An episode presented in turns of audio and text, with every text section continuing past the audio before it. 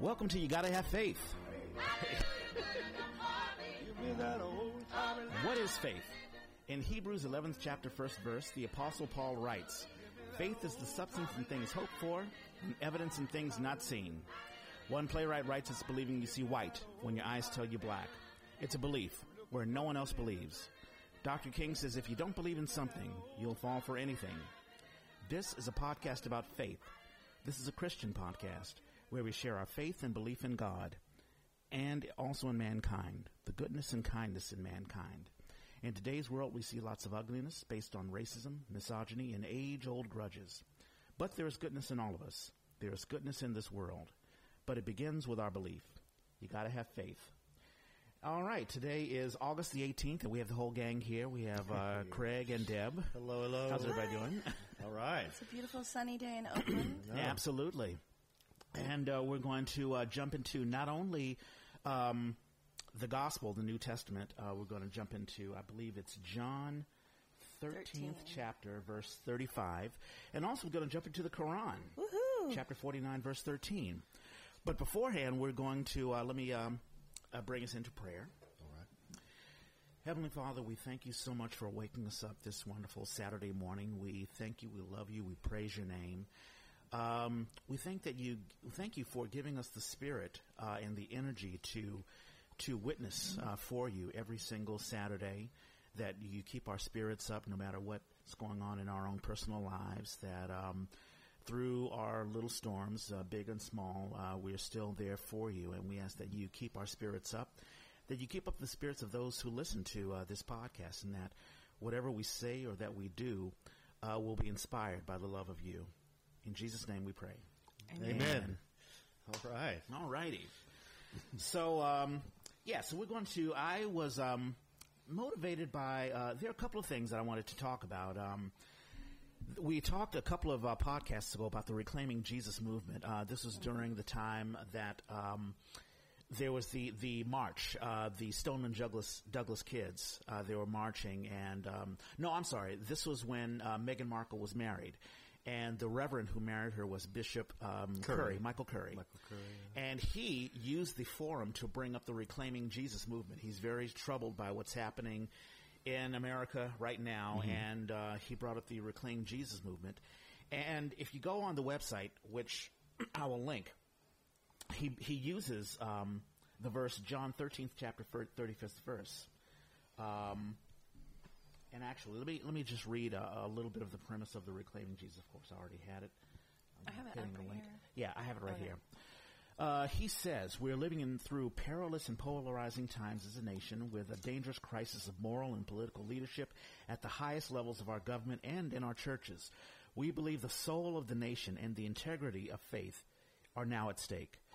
It is time to be followers of Jesus before anything else. Nationality, political party, race, ethnicity, gender, geography, our identity in Christ precedes every other identity. We pray that our nation will see Jesus' words in us. And here's where here he uses John 30, 13, 35. And I believe this is the NIV version. By this, everyone will know that you are my disciples if you have love for one another. And I, I'll actually read a little bit just before because this is during the time that Jesus is talking to Peter. Uh, hold on for just a second. John 13, During the here we go. Passion Week. Exactly. At the, at the Last Supper. Yes, yes, absolutely. Um, here he is. Um, Jesus says, uh, this is verse 30. I'll start with verse 33. My children, I will be with you only a little longer. You will look for me just as I told the Jews, so I will tell you now, where I am going, you cannot come. A new command I give you love one another. As I have loved you, so you must love one another. By this, everyone will know that you are my disciples, if you love one another. And then it goes on. Simon Peter says, Lord, where are you going? Jesus replied, Where I am going, you cannot follow, but you will follow later. Peter then says, Lord, why can't I follow you now? I will lay down my life for you. And then Jesus says, Will you really lay down your life for me? Verily, I will tell you, before the rooster crows, you will disown me three times. And we know the rest of the story. And then it goes into John 14. Right. So there you go. Um, Well, I also wanted to point out Sure. that the Reclaiming Jesus folks are a group of interdenominational leaders, Absolutely. um, and that the question that they're really challenging us to answer for ourselves is who is Jesus Christ for us today? Absolutely, absolutely. And although, and you know, I'm glad you mentioned they're a multi-denominational group. We, you know, on our podcast, we want to sort of extend this. There are those who may not be Christian at all. So you may hear reclaiming Jesus. Oh, you know, okay, so, well, let me turn it off because I'm not a Christian. But we're really talking about, you know, love of one another. You know, what Jesus is saying to Peter is that when you connect with one another, when you love one another, and when our fellowship is about connecting one another, you are you are uplifting my name. But it's really about connecting with one another. And so I also looked in the Quran to see what Yeah. it says about loving one another, and I found something. So uh, the Quran. This is um, this is I have it right here. The Al Hujarat, Al Hujurat. Uh, it says the apartments revealed at Madinah, two sections, 18 verses. So 49, 13, 49 verse 13 says, O mankind, surely we have created you from a male and a female and made you tribes and families that you may know each other. And then it goes on, surely the noblest of you with Allah is the most dutiful of you. Surely Allah is knowing, aware. And then it keeps going. But clearly it's talking about we have created you um, and made you tribes and families that you may know each other. So it's talking about being together. Yeah, this other translation that you had quoted to us in the mm-hmm. message is we created you from a male and a female and made you into nations There- and yeah. tribes that you may know and honor each other, Yep. not that you should despise one another. Yep. Yep. Well, it, it seems clear to me that, you know, even though there was so much conflict, especially in Christ's time, mm-hmm. conflict with, you know, the established religion, conflict with those who didn't believe with anything at all, even conflict among the disciples not really knowing what they were going to do or how they were going to do it. You know, Christ came forward, and I think what uh, Bishop Curry is kind of trying to emphasize here is that the point, people, is the message. Mm-hmm. The point of the message. Forget about everything, you know. And in, in your translation, uh, it said that, like at the very end, I think uh, John thirteen, um, uh, verse thirty-five says, "This is how everyone." This is my translation. This is how everyone will know that you are my disciples when you love each other. And I believe yours was quoted if That's right. you love each other. That's exactly right. Well, if or when, you know, this is the purpose. This is the message. This is the, you know, conscription. Yeah. The instruction. It's like, it's not a matter of what you believed in or how qualified you think you are. You're the disciples. This is your job. Go out and get people to help each other. And of course, of course Bishop Curry calls this, uh, you know, a time of intense crisis. Mm-hmm. And like I, I think Yeah. I've said several times, if you don't think there's a crisis going on right now, you're not paying attention. Right. and I think I think Jesus' emphasis, you know, because Jesus is very close. I think the very next, um, as, and we've talked about it in other interpretations uh, in Matthew and in Luke, he's about to get arrested. yeah, it's, Yeah. it's coming down. Yeah, it's coming down. But Jesus doesn't even focus on that. He focuses on, listen, I'm, I'm, don't focus on me, focus on you, because he says very clearly, I will be with you only a little longer. He says, love one another. And it's amazing how love is, you know, he repeats it several times in verse 34. And he's saying it to someone he knows is about to betray him. Yes. Yeah. I think that's mm-hmm. interesting. Love Yeah. one another the way I've loved you. Yeah. That's right. You know? As I have loved you so much, you love one another. I think he says it four times. And that's the basic tenet, pretty much, well, it is, of mm-hmm. all the religions. Yeah. Absolutely. So jumping Except back, satanic. yeah. It- well, yeah. Well, let's not even go there. But you know, the Quran is really talking about. You know, you have these tribes. And, you know, mm-hmm. the Quran is talking about there all of these tribes, and these tribes have come together, and Allah, at least in this interpretation, wants people to come together Yeah. you know, all of these tribes coming together as one, and which is what Jesus is talking about. That's why the, that's the assignment of the disciples to mm-hmm. use my word to bring people together, and that's what Bishop Curry is talking about, bringing people together. I think a lot of times we think of disciples and we think like, oh, they were they were really cool. Wish they were around here now, doing their mm-hmm. Doing their leadership. the discipleship. And- And, it's like, discipleship. and I think Bishop Curry, this reclaiming, you know, Jesus thing is trying to kind of like, you know, explain, you know, in difficult terms that are, you know, as far as like being evangelical today and trying to get down to the nitty gritty of like, look, being evangelical just doesn't mean like beating people over the head and telling them, you know, mm-hmm. what they're supposed to believe or telling them how they're going to behave. Being evangelical means reaching out into the hearts mm. and caring about people who need caring for. Yep. Mm-hmm. You know, and that's it. That's, you know, that's that's the message I think he wants to mm-hmm. portray. And and so in essence he's saying, yes, disciples were great, but they're and they're not, you know, hanging out, they're in the book and all that stuff, but you are disciples. You know, you have to be disciples. Mm-hmm. You know, it's it's it's it's not just your wish that somebody's going to come around and mm-hmm. and and teach you and instruct you. You mm-hmm. have to you have to be doing that for each other. Yeah, and it's easy when you're in, excuse me, a let's say a, a group of people who you are comfortable with. You know, like I think that both Jesus and also I think the Quran is talking about connecting with people who are outside of your tribe. Yeah. Different tribes coming together. Jesus telling the disciples, listen, when I'm gone, you're going to have to preach my word to other people. You know, Paul is writing letters to the Corinthians, to the Romans, mm-hmm. to the Ephesians, mm-hmm. to the Galatians Yeah. all all other folks. And I think that's the message that we have right now, and I think that's what Bishop Curry is talking about. It's easy to talk to people who are on your same page, but how do you speak to people who are not on your same page? Well, it's it it requires you know a little mind bending, doesn't it? When Christ said, "Love your enemy," you can love your friends all day long; they're great. Sure. Try loving your enemy. Mm-hmm. Ouch! You know, But that think- requires work. Yeah, but I think to your point before, you don't have to be aggressive about Exactly. your message Right. or the, the what you're trying to build. You just have to show it. Yeah. Or do it. I mean, we're really talking about communication. How do we approach other people? It's easy for me to approach a friend or someone who I have a connection with. But in our lives, how do we connect with people who are maybe not on our same page? You know, how do we, and especially when it comes to, you know, what's happening now, I think what started the Reclaiming Jesus movement, connecting with people who are, um, who can be vitriolic, who can be, you know, very hateful. Uh, you know, uh, last week we didn't even talk about it because we were so talking about love and connecting. We didn't talk about the movement. I mean, the the march that happened um, in Washington last Yeah. week. The the uh, alt right. I mean, there were only a couple of folks. I mean, there was far more There were anti. hundred uh, of them, and more, many more against them. Exactly, which is a wonderful thing, but it's still.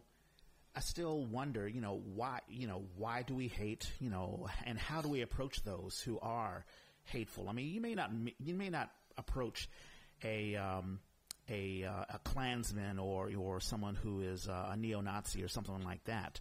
But through our jobs, sometimes through our families, we may have someone who has a, a very, very negative energy for, what, for whatever reason it is. How do you connect to those Yeah. people? I think a lot of negative energy stems from fear. Yeah. Oh, yeah. And I think a lot of what we're seeing in the news about the negative Sure. energy is stemmed from that. Fear and, and, and anger Yeah. that Yeah. hasn't been resolved. Yeah. And weaponized fear. I mean, I think there's definitely a politics of fear. You know, get them to get them to the booths to you know to be afraid of other people, whether it be, you know, angry black people or um, Latinos crossing the border and you know supposedly, you know, creating mayhem. Or somebody in your world, you know, workplace, whatever in your Yeah. life, who is closed up and is not able to receive Yes. love. I mean, that's But it gets tiring reaching out over and to those people that are closed off. Like Well, sure. I, I spent years, and and uh, uh, many of our friends have spent years trying to get someone to come out of their shell. I can just say what's be being more effective open. to me is, and I, and I was telling you guys earlier Yeah. this day, what's been effective to me ha- has worked for me is to to have somebody say like, "Hey, look, you know, I care about you. I'm your family. I'm part of you. Yeah. you know, and you're part of this. You know, and I want I want you to come out and and receive it. Sure. I, I want that for you. And uh, it's sort of a sales pitch, I guess, in a way. But you know, uh, it's been it, it it's been very effective to me. Yeah. you know, to have that kind of like, oh my God, really? You know, you know, yeah, I'm, I'm, I'm part of this. Oh yeah, Mm-hmm. Yeah. Oh yeah, don't I don't want you to forget that. Yeah, but I came I came up with three things, and the, the three things that I threw out to you uh, during breakfast, and I'll just uh, in- Influence enter now. Reg into making lists. But there are three ways that I, when I deal with communicating with people, You give them the three PowerPoint. well, well, yeah, in, in my head, it's, Yeah, it's yeah. not like I say, "Hey, so I want you to sit down. I'm going to give you three things." what are your three? number my three are number one, how do I approach you? How do I come off to you? You know, what is my objective for you? Now, let's say if it's an office environment, I may not be trying to connect with you on a very spiritual thing. I may just say, listen, we need to work on this thing, this PowerPoint pro- project, and, you know, I need to, what, whatever. I need you to get behind this. Yeah. But there are ways that we come off to people that we may not know. I mean, sometimes I may come off as having, let's say, a negative energy, or I may come off as being um, bossy, or let's say I'm saying I'm asking you to, to do something, like we were talking about uh, earlier during lunchtime. Approaching, uh, so I have a podcast, the A podcast, and I was saying, you know, sometimes I I'll invite all sorts of people. I'm I'm working on bringing in more women because I just want it to be as diverse as possible, so we can have a you know voice. And we brought up the point that sometimes you know having you know a woman asking to come to you know a man's apartment to speak with two black men. Oh, don't worry, it's going to be a okay. It's gonna work out great. You don't know how that can be interpreted. So, so point one is how do I come off to you? Let's say if you're approaching someone and let's say there's a negative energy, you can say, listen, um, I just want to sit down and how do I, I think that I'm coming off to you as friendly and whatever, but is that what you're getting from me? Because you may get a different answer. And we deal with this in, in relationships all the time. Someone may say, well, you know, Deb, you come off as me as, you know, what I'm getting from you is this. And you may say, wow, that's, that's weird. Yeah, why wasn't I treat everyone that way? right. The second thing is communicating how a person comes to you. In other words, I, I can approach someone and say, hey, listen, how do I come off to you? Or this is what I need from you. Or this is what I want to convey to you. The, the second thing is how do you convey to me? Mm-hmm. Telling someone, listen, this is what I'm getting from you. Especially if it's a negative, you know, vibe. Mm-hmm. I've said beforehand that a lot of individuals who, let's say, piss me off or irritate me, they're not doing it deliberately. 80% of the time, they're not deliberately trying to harm me. A lot of times, it's just they've got things going on in their lives Of course. that is being projected onto our conversation or whatever. Mm-hmm. So a lot of times I can diffuse a situation by saying, listen, I'm getting something negative from you. I don't know if I'm doing something to you or whatever, but I'm just wanting to let you know what you're giving to me. Sometimes they'll say, oh, okay, I'm, I'm sorry about that. Sometimes they may be defensive. Well, listen, I, don't- I don't know where you're coming from, and I don't know why, you know, we're, yeah, it, you know, it can even be even more negative, but at least you're putting it out there. Mm-hmm. And the third thing is, listen, this is how I think we together should should come together, if if it's even possible. Mm-hmm. So number one is, what do I convey to you? Number two is, what do you convey to me? Number three is, what can we do together to strengthen this relationship, whatever this relationship is? And you may not come to that same page. Uh, um, not to put your your business out there, Craig, but you were talking about you went to a counselor for your in your first uh, marriage. If this is, I can delete this if you want me to. No, what? I've got Oh, good, good, good. Okay. I got no. but your counselor said, listen, this isn't going to work. oh yeah, yeah. The counselor just said that the first time you went. No, no, No, we no. went through a few counselors I'm like, wow. before, before that. You know, we finally hit the one that said, "Ding, ding, ding." Let's call it quits, folks. you know, it was Yeah. a marriage counselor thing. Yeah. yeah. Yeah, because Uh, you know, some they're just two people who will just never, never, never, for, for whatever reason. You talked about how exhausting it can be, Deb. Speaking to someone who are just they just aren't ready.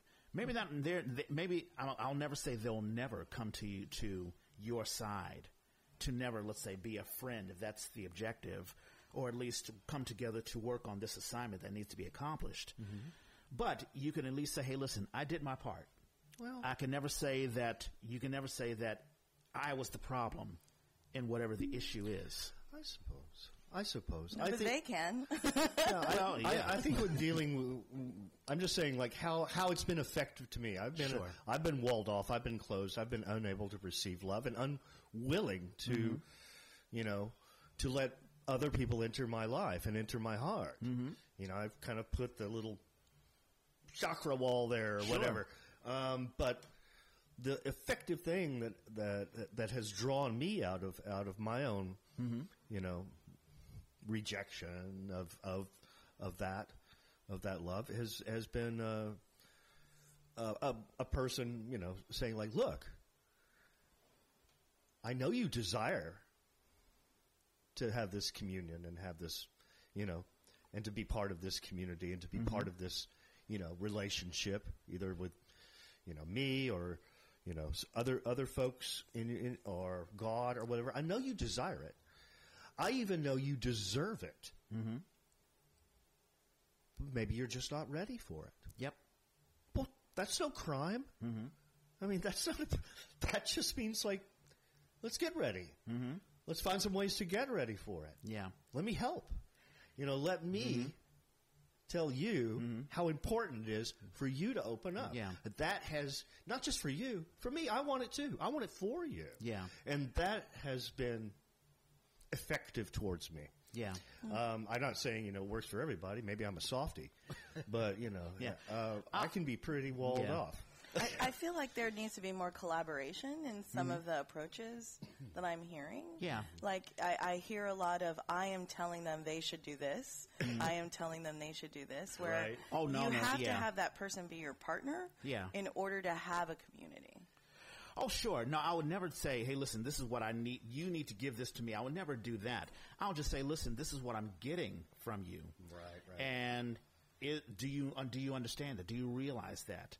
Let's say let's say I'm you know we're all theater folks. Let's say I'm getting yeah. So there was one show I did. I'll just I don't even care, care anymore. One ten in the shade. I had a uh, an actress, young actress. I'll you know just to preface that you know she just come out of school, and we were supposed to be love interests in the pl- in the play, and she was not. I mean, I'm a middle aged black guy, so th- I was not her choice. Aw. But we had to we had to do it. I was like, hey, listen, we're professionals, and hey, let's do let's do a speed read and let's you know let's rehearse or whatever. He's just like, no, no, no, no, we'll just we'll just do it on stage. She was just completely cut off, and I told her, I was like, listen, um, this isn't going to work on stage. I mean, it's not going to be, you know, we're not. This is what I'm getting from you, and if this is going to work on stage, then we need to be a little bit closer and, and work harder. And she was completely cut off. She was like, I, I hear what you're saying, but really, I just need to I, I just need to do this this way. Well, and I, direct- I don't I don't really want to talk about it What anymore. the director said. Unfortunately, the director didn't really want to. The director was very non. What, what is it? What's the term? Non. Um, she she didn't want to address it. Oh, She just wanted the, the ball to roll on. She's Yeah, like, it looks well- good. It looks good on stage. Okay, let's just keep going. And I was like, okay, listen. And I, I didn't even worry myself about it. I was like, okay, listen, stop, drop, and roll. I stopped. I dropped my knowledge, and I'm going to roll roll on. and we just did the production. People clapped. Yeah. We broke down the stage, and life went on. Yeah. Unfortunately, that's life. I mean, that that is the way it is sometimes. Yeah. I was going to tell another story. So there's a relative that I had a conversation with, and I was saying, you know what? I love you, but you're not making it easy for me to love you. Um, and the person was very, very. She took it as like, "What are you talking about?" and I'm like, "Listen, I'm just going to say it." And I know this is a very difficult conversation to say, but this is what I'm getting from you. And the conversation that day ended badly, but our relationship blossomed afterwards. Okay. Why- And sometimes, how? well, something happened within her, and I just kept on, you know, being, you know, the way that I am. I just, you know, said exactly how I felt. It, I think it's one of those things I can only interpret it as like you drop a seed. Craig, you would know that. You drop a seed in the ground. If you watch it for a day or two, you're not going to see anything. But eventually something happens. Yeah. Something grows. You know, somebody explained it to me. It's Mm-hmm. like, you know, look, you know, I mean, everybody needs. You would probably love to hear, you know, her go like, "Oh," and eyes open. I see. Thank Yeah. you for telling me. Okay, life I mean, changes. it- So it's like just the- like somebody explained to me. It's just like you know, say you break your leg, you break a bone. What do you do? You, Mm. you, well, if you're smart, you kind of recognize it and get some Get some help. get, get some help. But the second part of it is is that that bone just doesn't magically come back together. Yeah. it takes time to knit together, to heal, to understand that you mm-hmm. know this is a process, Yes. and you know you start the process mm-hmm. and you la- allow it to mm-hmm. develop. I mean, Yeah. you put that thing in her head and heart. Yeah. You kind of toss that seed over the wall, and and kind of like we're like, oh, I hope somebody waters it. Yeah, you know, it's, it's, it's not a Leave It to Beaver episode. It's not. It's not. You know, make room for Daddy. You know, no, it's but, not going to know, happen. We want that. We Yeah. desire that. Sure. but it has. It, this is a start. This is how it begins, and it's a Mm-hmm. process. And it begins with opening your mouth, and this is, goes back to the the Bible verse. Jesus is saying, "Listen, you're going to go out and you're going to spread my name. You're going to hear lots of opposition or whatever, but be there." And how do they recognize you? How do they know that you're you're you're on the up and up? Mm-hmm. Because you love each other. Yes. Because because you express your love for each other. You express your love for these people that you're, Mm-hmm. you know, trying to communicate with. And how are they going to know it's legit? Because you you love each other. You show that you love each other. You show that this is uh, Mm-hmm. this is where it's coming from. Yeah, This is the this is the message. This Mm-hmm. this is the belief system. yeah, It's also that you keep inviting people into, Exactly. into your community or into your life. It's not just showing people what your community is. It's exactly. here, come and come and experience it. Yeah. Come and join us. And And I mean, stepping stepping outside of the box, you know, getting out of uh, your community and, and speaking with you know different people and and um, bringing them in if they want to come in. I also have a letter from uh, there's an individual. I have a, um, a um, so there was a uh, ex. Uh, he is an ex Klansman. This is from uh, You mentioned him before. I mentioned him before. Interview with an ex racist from the ex KKK to Islam. And the article really stunned me because this is a guy who was born in the deep south, uh, absolutely hated, you know, um, black people and Muslims, and he becomes a Muslim.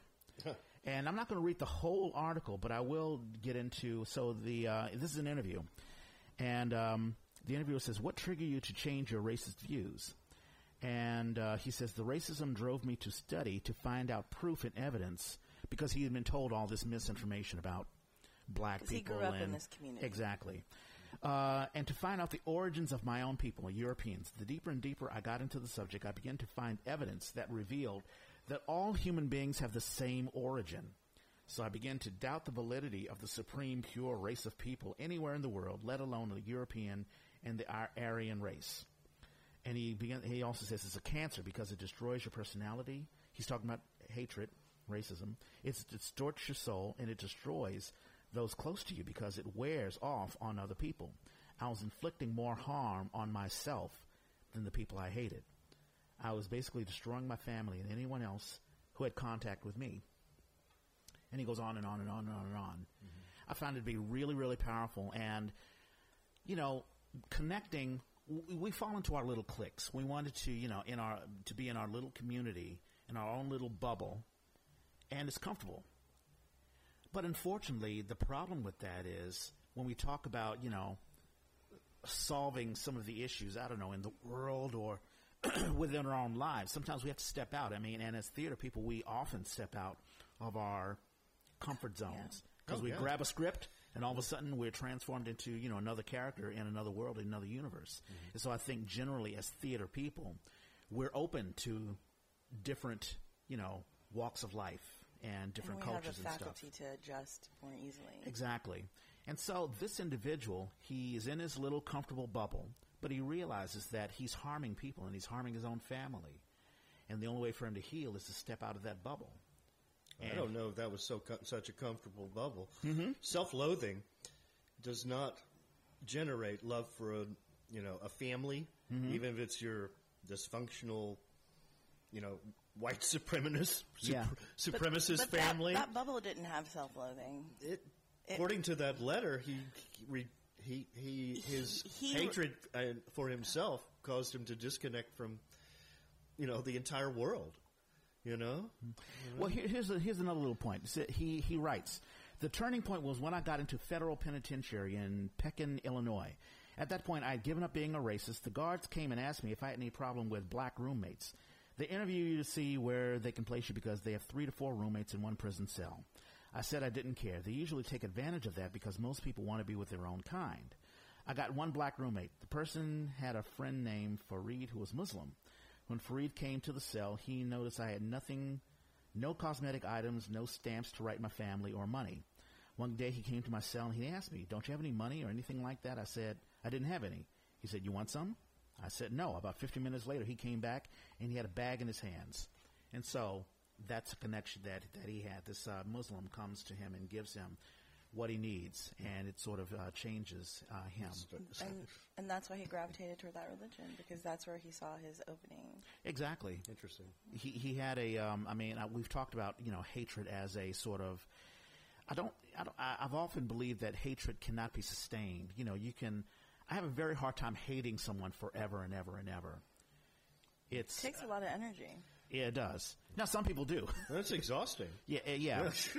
I, but love, I mean, you know, like when I embrace and hug someone, that's it's a wonderful feeling. Or when you tell someone that you love them, or hearing someone say that they love you, Yeah.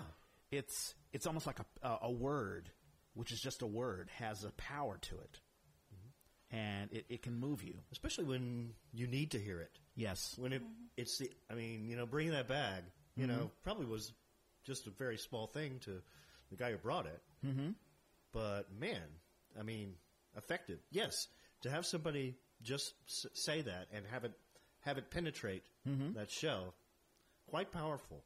yeah, Quite a powerful thing. And again, that wasn't a giant gesture. It was a small thing That's that right. a person could do for someone but, else. but Yeah. meaningful apparently. yeah. Right. Yeah. And as what we, as we were talking about, you know, the guy who you know he initially said, "No, I don't want anything from you," Yeah. but just like that seed, Yeah. it, it you know just grew and grew and grew. So you know, Debbie, you know, you had mentioned, and I think all of us that feel it. It's exhausting. You know, you try to reach someone, and someone is like, "Hey, forget about it. They're like an iceberg." Mm-hmm. But an iceberg is made of ice. It melts. It can melt. Will it melt because of you or because someone else? I mean, you know, if we give it a shot, if we and as if you know, if we're Christians, or even if you're Muslim or Jewish, Allah or God, Jesus commands you reach out to other people. Yeah. If you say no, I'm not going to do it because you know that person he's he's not ready or she's not ready. Well, that's on you because you didn't try. Well, you know, and it's also, you know, I feel like it coming from the other end, receiving, Yes. being able to receive that love, being able Yeah. to say like, "Hey, I'm, I'm worth this." I'm sure you know, right. I'm gonna, I'm gonna, I'm gonna take, I'm gonna take you up on that. Mm-hmm. I'm gonna, I'm gonna open up. But Yeah. if you stop reaching out to them, then they don't have a hand to hold on to. That's exactly right. You've got to extend the hand. All you can do You've is got to open that. the door. Like I have this friend who never comes to anything I ever invite her to, but I Oh, know yeah. that she might someday. like, right. and so I invite her to everything. That's right. And I, even though I know she won't come, Mm-hmm. because one day she's going to show up. Yeah. And she's gonna be like, "I've been wanting to do this for so long." Yeah. Yeah. yeah. I wanted to talk a little bit about family because it's something that we touched on during uh, breakfast. But beforehand, so there's one last thing from this uh, thing, Yeah. which is really beautiful. So here's what the uh, ex, ex uh, uh, racist says. I finally got a hold of the Quran. Every page I read, I broke down crying because I felt that as I was reading the Quran, in a way, my soul was cleansing itself of all it, the poison. The ayat verses that I was reading, they compared to Christianity. But there were a lot of things that sound so much more believable hmm. in his words in the Quran than the Bible. It sounded so pure. So he goes on. Now, I'm a Christian. Reg mm-hmm. Clay is a Christian. But if you have a connection, let's say if you have a connection with the Quran or with the Talmud, mm-hmm. that's you having a connection with God. Yeah.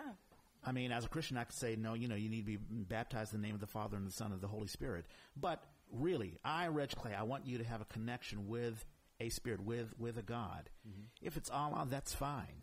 I don't have a problem I've been that. reading the Quran lately too, and it, I, I must say, compared to a lot of the mm-hmm. well, a lot of the Bible, it's the poetry is Right. really Yeah. lovely. I mean, really, really pretty. It's it feels good to read it just mm-hmm. because of the words. And I'm reading, you know, an English translation. I can't imagine what it must feel like, you know, mm-hmm. in like In the original language. in the original language or Yeah. the language of the of most Muslims. Yeah. you know, it's I'm probably gonna, just I'm gonna read it. Yeah. I haven't read the whole yeah, thing. yeah, Yeah. And here you have this racist Southern white dude Wow. converting to Islam. I I mean, that in itself is a miracle all in itself, and it's a beautiful thing. Yeah. It's a beautiful thing. Yeah, I, I, I love the fact that we're, you know you're saying that it's not a matter of you know connecting to Christianity. It's a matter to connecting with each other in Exactly. however you can. Exactly. You know, through love, Mm-hmm. through love of each other, through love of yourself, through love of God. Mm-hmm. Because you know, And- and- so, somebody's got to take care of us, Right. And does. and Yeah. keeping that tenet in mind to love one another as you would love yourself because there are a lot of communities that forget that Yes. and i think you like to give that example of, of that you gave once of your friend who went to church and had a necklace on that the priest Oh, yeah. pointed out like that's not necessarily a community that's keeping that in mind Exactly, and it's horrible that that happened in a church. I, I remember that, and it, it just it struck struck me. We have to be very careful, and you know this. We we talked about this during uh, breakfast. Family, I really think that when we're younger, we don't we take for granted family. We take for granted like how important is your mom and your dad and your uncles and, and, and all that sort of stuff, or even your outside family. I think that's the reason why there's so many gangs, or you know, you have these hate groups or whatever. Because if you have, come from a dysfunctional family, you have to find another family. But I think as I get older, I appreciate family more. The need to be there for a family member, or a need for a family member to be there for me uh, the need to be hugged and held. Every time I go back to Washington D.C., I'm reminded of who I am, my foundation, especially when I'm having a bad day. That's lovely. I, you know, I was talking with you. Mm-hmm. Yeah, yeah, it's kind of like gangs, and you know, and are kind of like a, you know, a family. The idea is great, Yeah, but it's not. It's not really working out of love. It's kind of working out of just necessity. Sure. So we do have this need. We have this.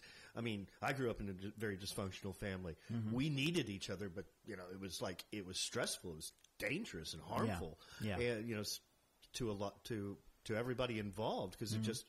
It, but the desire to have that familial love, desire to be held, was pure yes, and was a motivating factor. It's just a matter of where you're going to find your family with love. Mm-hmm. You know, create creating family. I we create theatrical families Sure. when we, you know, I mean, you guys, you know, when when we get together and we work together and you know with EastEnders, you know, Sure. and, and we, you know, we bonded. Yes. Um, you know, we had a we had a, a mutual kind of desire to, mm-hmm.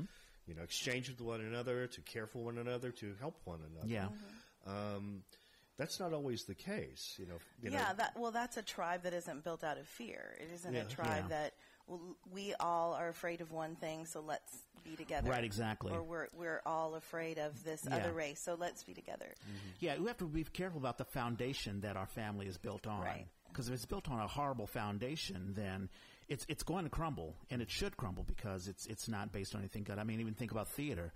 Even with EastEnders, people, although we were a family, people have different, you know, motives. Or you know, hey, I'm doing this thing so that I can get this role, or I'm doing this thing so that I can bond, or I'm doing this thing so that I can move on to other things.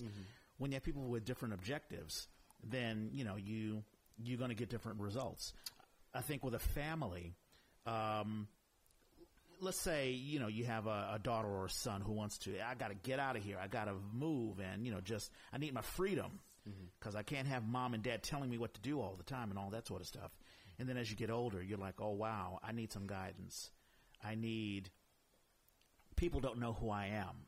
Mm-hmm. And i run into this all the time. It's like you know you go into a particular environment. I don't know if it's a work environment or a theater environment or whatever and you have in your back of your mind, hey, when I'm at home, I'm regarded as this and that or whatever, and you sort of lose that lose that perspective. Uh, and you you can sort of lose yourself when you're outside of your family, and then you come home, and it's like ah, the, these are the people who know and understand me, and you can bring that strength as you go outside. I may I may be forming an argument that hey, this is why you need to stay home or whatever. I'm not saying that at all. I'm saying if you have a strong foundation, If you have a strong foundation, it's comforting to go back to. Exactly. And no matter where you are, you have it. I'm here in Oakland, California, mm-hmm. but my foundation is my family. I'm a clay, and I'm proud to be a clay. Mm-hmm. And you know, my and you know when I when I and, and that's something that I can bring to the table. When we find people who are who have issues and problems and and all sorts of stuff, I usually wonder where is your foundation. You know, what family did you come from? Did your family uplift you and strengthen you and help you be emboldened to go out into the world? Usually, if that's not the case, then you're going to have problems. Well, or that you found you've defined a new kind of family yeah, Yeah, to replace that other foundation. Mm-hmm. that It's a matter of have. trust, and it's difficult. Uh, I think what Bishop Curry is trying to say, Yes. and what uh, what the passages in the Quran and in John are trying to say, is that Mm-hmm. family is expansive. Yes. Um, it's not just your tribe or the people, you know, you're hanging out with. Mm-hmm. It's an expansive idea. So when somebody comes to me and says, like, look, you know, I know what I know what internal blockage is. I know what kind of blood clot is in your soul. Mm-hmm. I see it. It's there. Yep. I recognize it. I love you, and I would like to help because I've been there. I know what that it feels like. I know it can be destructive, and I know it can be better. Yep. Um, you know, showing someone you you know, I mean, how are we? How are they going to recognize me as not an enemy? They'll recognize you when you love each other. They- Mm-hmm. That's right, You become legit the- yes. disciples when they see Yes. that your intentions are pure. Yeah. and that you're you're being honest with them. Yeah. Mm-hmm. and saying like, look, you know, this is a matter of you loving yourself and me loving you. It's n- it's got to happen. It's got to happen that way. Mm-hmm. Yeah. And we talked a few weeks ago about encouragement and how, who are you going to encourage today? Yeah. And we talked many weeks ago about touching other, reaching out and touching Yes. other people. Yes. Absolutely. And getting back to the foundation, what let's think about what Jesus is doing here.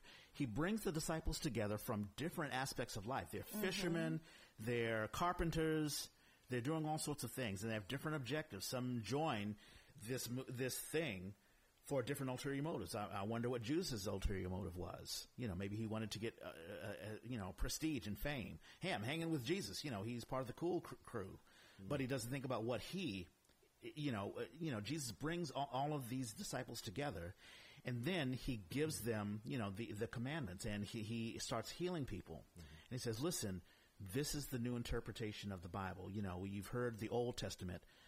This is how we're going to spread the word through love, by connecting with people from outside. You know, we're not just going to connect with, you know, the Jews. We're going to connect with the Gentiles. He's preparing them, he, and he says, listen, I'm going to be gone. I'm going to be leaving. So you guys got to be ready. He's building this foundation, this family. Mm-hmm. And by the time he leaves, the disciples are a family. And they're ready to spread the word and build their own families. It's sort of like a father who trains the son. Is- And like when the father's gone, now that son will be a father. And how will he build his family? He will use as a template how his father built the family. and understanding that you're not going to have all the the answers. Mm-hmm. You know, I mean the the great you know vibe of of, of you know the cosmos or whatever or energy or whatever you call it. The things that work in this world are are are quite beyond Mm-hmm. simple Christianity. Yeah. And, you know, although Christianity is a wonderful, beautiful story full of inspiration and love and and powerful messages, it's it, it's all bigger than that and mm-hmm. more expansive than that. Yeah. And so the more open we can be to kind of like expand our family, mm-hmm. reach out. Don't be judgmental. Don't necessarily feel like you have to hide in a box Yes. of your belief or Yeah. what's you know what's good for you or what's good for those people around you, and that's it. Yeah. You know, Yeah. you know. The idea is like get out of that box. Mm-hmm. You know, expand yourself, accept love wherever it's happening. Yeah. And Jesus leads through example. I'm looking at John 13, now verse 12. He's washing the feet of the disciples. Here's, here's what it says. When he had finished washing their feet, he put his clothes, he put on his clothes and returned to his place. Do you understand what I've done for you? He asked them. You call me teacher and Lord, and rightly so, for that is what I am. Now that I, your Lord and teacher, have washed your feet, you should wash one another's feet. I have set you an example that you should do as I have done for you. Very truly I tell you, no servant is greater than his master, nor is a messenger greater than the one who sent him. Now that you know these things, you will be blessed if you do them. Leading by example. Mm-hmm. I'm a teacher, but I'm serving you. This is our foundation. Now you are going to do that for, for everyone else. I think it's a, a wonderful, wonderful lesson. Yeah. It's it, so many ways to connect. Mm-hmm. You know that we're taught. You know to these guys. Yeah.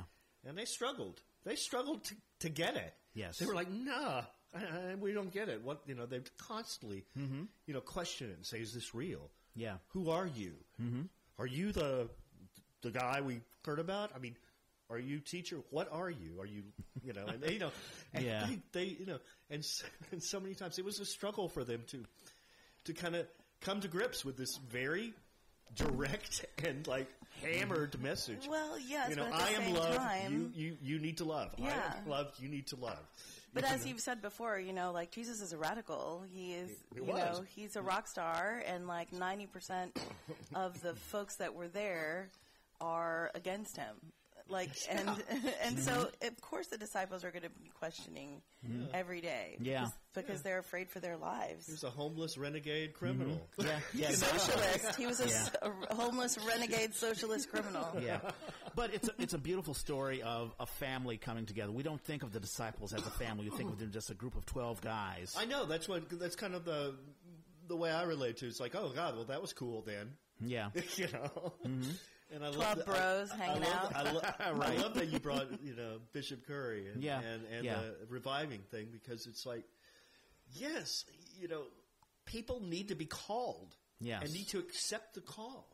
But they have to hear it first. I know. Exactly. Well, he's kind of shouting a little bit. Yeah. yeah. Well, Well, it's yeah. extending the hand. Yeah. And the fact that when we talk about family, all of us are families. This white guy, racist, former racist, found a family, a brother, in this Muslim guy, and also, you know, the, the black uh, roommate that he had.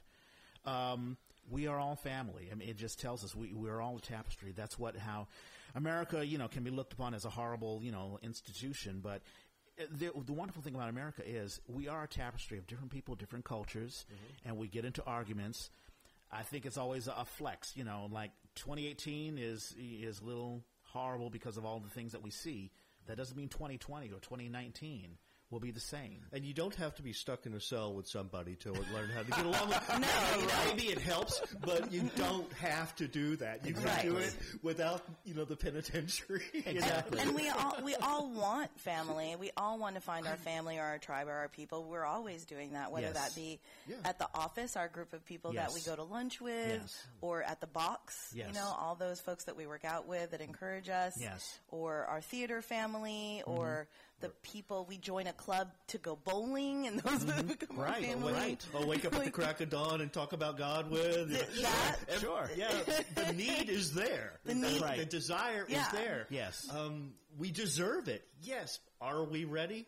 Oh, well, maybe not, but Yeah. we're getting there Yeah. with the help of each other. Yeah. With the help of each other. Mm-hmm. You know. That's exactly right.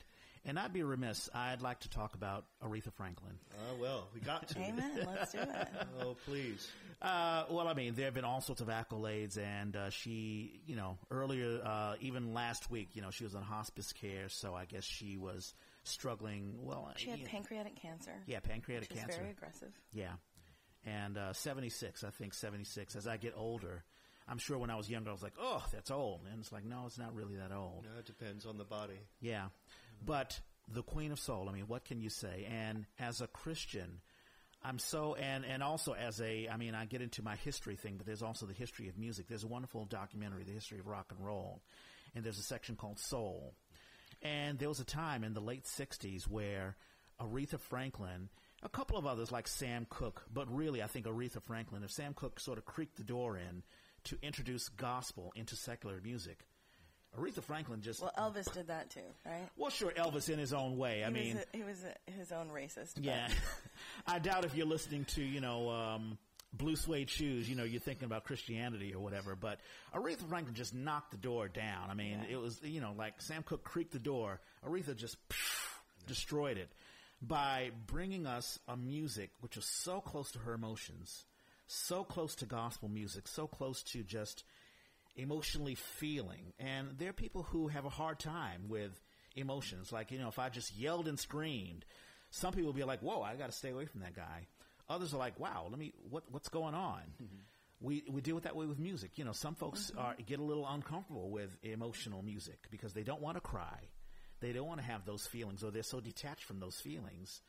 But there are those, especially in the black community, and that's what Aretha Franklin brought to the rock and roll stage. Hey, I'm connected to my emotions, and when I sing, you're going to be connected too. She was the diva. She was the first diva.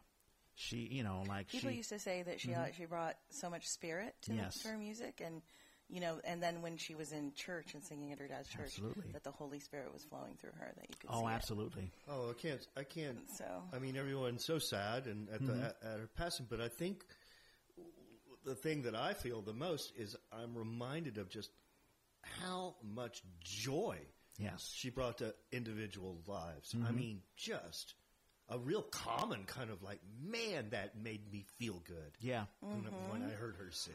Oh, absolutely. Man, I cannot stop feeling good when I hear her sing. Yeah. You know, and, and just that, mm-hmm. that joy, that's such necessary food that she gave to everybody, man. it was palpable. Absolutely. Yeah, it was Yeah. real. It was a real deal. And think about the the time period. I mean, we're talking about the late '60s. There are all sorts of assassinations going on. There are all sorts of unrest. You know, the Gee, civil rights sounds, activists. sounds so familiar, doesn't it, it? doesn't it? Doesn't it? Yeah. kinda a little bit. And uh, she was a favorite of Martin Luther King Jr. Martin Luther King Jr. would come to um, her.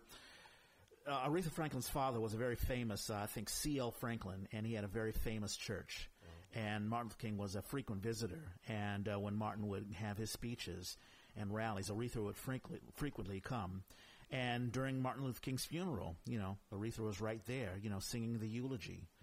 Um, so you know, very very powerful.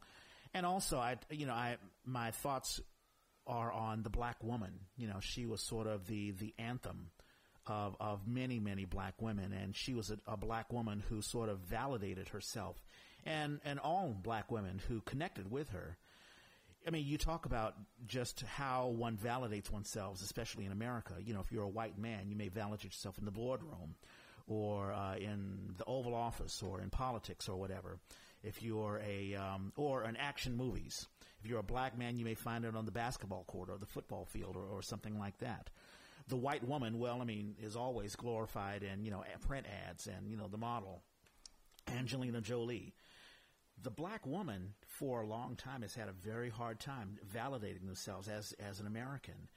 And Aretha Franklin sort of said, "Hey, this is what it is to be a black woman." You know, she had she was a, she had two children by the time she was 16 years old. Her mother had died, I think, when she was uh, 12. Um, so she had a very very hard life, but she brought, just like you said, Craig, so much joy, so much passion and emotion. Well, think about the strength that it took just to be that person Yeah, and then become mm-hmm. what she became. yeah. Just so talented and so inspiring. I mean, we tried to go through a short list of all the mm-hmm. black women who came after her, Yeah, who, you know, made it their ideal to emulate. That's exactly You right. know, emulate her in some way. Pat- Patti you know. LaBelle, go on, Whitney Houston, Tina Turner, Adele, Whitney Houston, you mean Adele. on and on and on. Yes, oh yes, You know, and the people that she still inspires. yes, You know, and will continue to. Mm-hmm. You know, throughout. You know, Yeah. This is a this is a legacy that's going to just hopefully keep reverberating. yeah.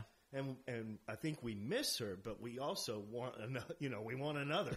you talk Yeah. about the '60s being a turbulent time. This is a turbulent time. Absolutely, and know? and we need music to sort of connect ourselves. You know? Did you have any uh, thoughts about Aretha Franklin? Um, Do Deb? I have thoughts about her? I don't, I don't know if because it's easy for me. Cause I will tell you that I was in conference rooms waiting for meetings, and in between meetings, and I was playing her songs o- o- over the Oh, loudspeakers wow. in the conference rooms. Wow, And Nice, I, nice. I was How just nice. being, you know, inspired by her. Yeah, and you know, you had talked Deb about working on. Uh, there's a, a playwright friend of yours who's working on the story of Twyla Tharp, who's sort of a, a predecessor Yeah. of Aretha Franklin. Probably came way before her time. Yeah, Guitar player, Yeah. singer. yeah, fantastic singer, whatever. And uh, I guess you know she was way ahead of her time and couldn't sort of break that door Yeah. down. But Aretha did, you know, sort of took that torch. She, sometimes you have to be in the right place at the right time. Yeah, She and waited. you, and you have waited, to. I mean, I, I think this genre of music, as you were saying earlier today, people had never heard. White Exactly. people had never really heard. Exactly. I think is what I mean to say. Yeah. because Yeah. because African American people heard it in their churches every Sunday. right, exactly. And and so to hear that kind of sound coming across the radio was a revolution yes, um, to to white people, Mm-hmm. which is one of the reasons why Elvis started covering gospel songs. Yep. Um, Yep. Yeah. Oh, to yeah. get on that bandwagon. Well, a lot of people did. I Um, think after yeah, her, a lot of people you know, did. like a lot of the country Pat musicians, Boone they did, had to like go do their Yeah. gospel album after that. Oh God, I guess we got to do it. right, right, exactly. But I think I also was thinking earlier, like if it had been a man, yeah, he he wouldn't have been as well rece- received. Yeah. Especially at that time when there was so Yeah. much antagonism. Well, think about a male's voice. I mean, a male's voice is a little different from a female's voice. When when Aretha Franklin hits a high note, what man can really do that? I mean, there's a power to Michael that's all the whole diva have, thing. Well, sure, sure. Are you thinking Um, Prince may have. Prince may have. Oh yeah, that. Yeah. Is it live or is it But, she, but I also, when I? I think about her songs, there are a lot of empowering songs. yeah. But there are a lot of songs, like you said, she had a hard life. There are a lot of songs where she is heartbroken. Yes. And there's so there, that a lot of people can also tie into. A lot of those heartbroken songs turn into empowerment songs, Absolutely. which is wonderful. Yeah, which is something we're sort of bereft of. I mean, I you know I don't want to dump on hip hop and, and that sort of stuff, but and and I and there are parts of hip hop that I really love, but there's a definite, in my opinion, disconnect of emotion.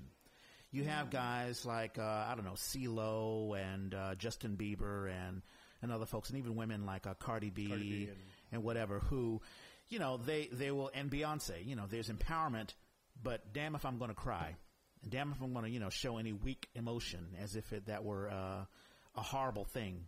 And, you know, Aretha Franklin, and there are a bunch of other folks like Donny Hathaway uh, and, um, uh, you know, some others. I think she like she claimed all of her bad parts. That's exactly You know, right. It's not like she tried to hide them. Yes. Or she was like, "This is who I am." Exactly. And because of these things, I am this person. yes. yeah, when she got Yeah. older and she got, you know, she got she Yeah. got bigger. Yes. and everybody's like, you know, hey, you know, you know, you're not really the the, pr- the prettiest gem out there. You got a beautiful voice. Yeah. she sh- she showed her strength mm-hmm. through her vulnerability, saying like, "This is who I am. Damn it, Yeah. Yeah. take it or leave it." Yep. You know, yeah, I am vulnerable. Yes. Yeah, you can you can hurt me, Yes. but man, mm-hmm. can I can I use it? Yeah. you know, to express myself. Mm-hmm.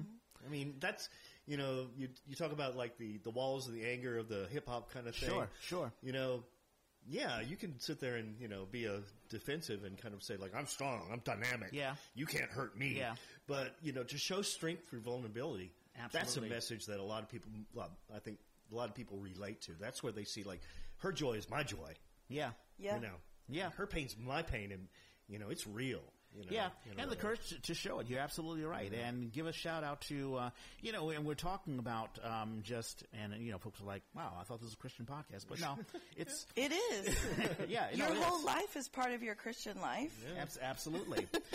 and, you know, when Aretha Franklin got into the recording industry, because a lot of artists, they do what their producers tell you to do. And Aretha signed with. Why? uh, Because it's kind of the white man's world, wasn't it? Right, exactly. Yeah, hey, this is yeah. where the money is, and this is where the market is, and blah blah blah blah This is blah. how you got to do it. You want to fit here. Yeah, so Capitol Records basically signed Aretha to a six-year uh, contract between 1961 and 1966, where she's doing all these jazz and uh, you know pop interpretations and Burt Bacharach stuff, which is nothing wrong with that, but I it's not Burt. her. Yeah, Burt, Burt Bacharach is wonderful. Who did wonderful things with Dionne Warwick and uh, Dinah Washington and, uh, and a couple of other Springfield, folks. Sure, sure. But during that time, Motown exploded, the Beatles exploded, uh, Stax Records And and, was and Otis doing that stuff? doing that stuff until she got out of her contract. There was a white guy named Jerry Wexler who had an appreciation for gospel music, who said, "Listen, Aretha, I may be a producer, but I'm just going to have you sit to a piano and you do your thing. You produce it, you craft it, you create it, you do whatever you want to do." You're going to play something that came out of that, right? Absolutely, and uh, yeah, I wanted to wait until the very, very end, and we're actually at the very end. Well, real quick before you play Yes. it, what Aretha song has been on your mind since you passed? I'm looking at Craig. Change is going to come. Change is going to come. Oh, Change is gonna come. Is this the one that was on your mind, or Uh, it was on my mind, but uh, people will obviously think about respect. yeah, Oh yeah. natural woman? Yeah, exactly. Yeah, natural, Natural woman. Woman. I've been singing "Say a Little Prayer for Me" Oh, that's Of beautiful. in my head since That's a beautiful. passed. Yeah. That's just a great tune. Isn't Yeah, Which I think is also a Burt Bacharach uh, thing. Is it? It was first done by Dionne Warwick, Yeah. which I think d- you know, Sailor did Bears sort of were- okay. were Hal David. Yeah. Hal David, yeah. But when Aretha did it, obviously it added that you know When that Aretha gospel did it, power. yeah, it's to it. hers. Yeah. yeah, exactly. yeah. and immediately after Aretha did her, um, you know, her secular stuff like Respect and all the stuff, which when in one year Yeah. she hit all the top tens Oh, and yeah. became a million crazy. dollar seller, it. and it just changed the industry. She said, "You know what? I got to get back into gospel. I got to get back into gospel." And she went to back to her church. and they mic'd up a live performance of hers. And one song is "How I Got Over," and it's a wonderful, wonderful song. Can we leave in prayer and leave with the song? Can I do the Yeah, prayer? do the prayer and then pray we'll us out first? Absolutely, go for Yeah, it. yeah. Um, dear. Lord, here we are, another Saturday morning, and and you've conscripted us to get together and and and care about each other and show love for each other. And once again, you made it happen. Thank you so much. Thank you so much for the families that we have and the families we know we are going to have once we expand our love. Again, we praise you every day and thank you for your kindness and love. In Jesus' name, amen. Amen. That was that was a good one. All right. Well, I'm going to close it out, and then I'm going to we're going to end with how I got over, which is with Aretha Franklin, with the James Cleveland Choir, and we've been opening and closing our our With podcast the with James the James Cleveland Cleveland, Choir. Choir, and now they are with uh, Aretha Franklin. So.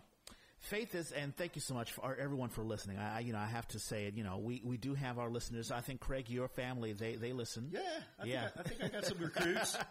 so that's wonderful. And uh, so we, we thank everyone for listening. Faith is a podcast open to anyone. You may not believe it all. You may be Muslim, Jewish, agnostic, or atheist. You may have had a horrible experience in the church which has made you turn your back to God. You can still have faith. We ask that you listen to this podcast, even challenge us on Facebook or SoundCloud, Twitter, Instagram. You can find me on Reg Clay, Reg Space Clay. You can find Deb at DL Carragher. Uh, Craig, we're still trying to get you on. Um, not happened yet. Yeah, that's okay. That's okay. That's all right. And share what you feel. Don't feel alienated because we speak of what we believe. The Bible has been around for thousands of years, and even now, in the age of the internet and social media and great technology, it still has a message for all of us. You can listen to this podcast on the Apple Podcast app or on iTunes. Just open up your iTunes app, click on Store, go on the search engine on the upper right hand side, and search for You Gotta Have Faith. You can find us. If you use Android, download the SoundCloud app or just go on SoundCloud.com. Search for us and you will find us. Thank you for listening. God bless. And here we have Aretha Franklin on How I Got Over.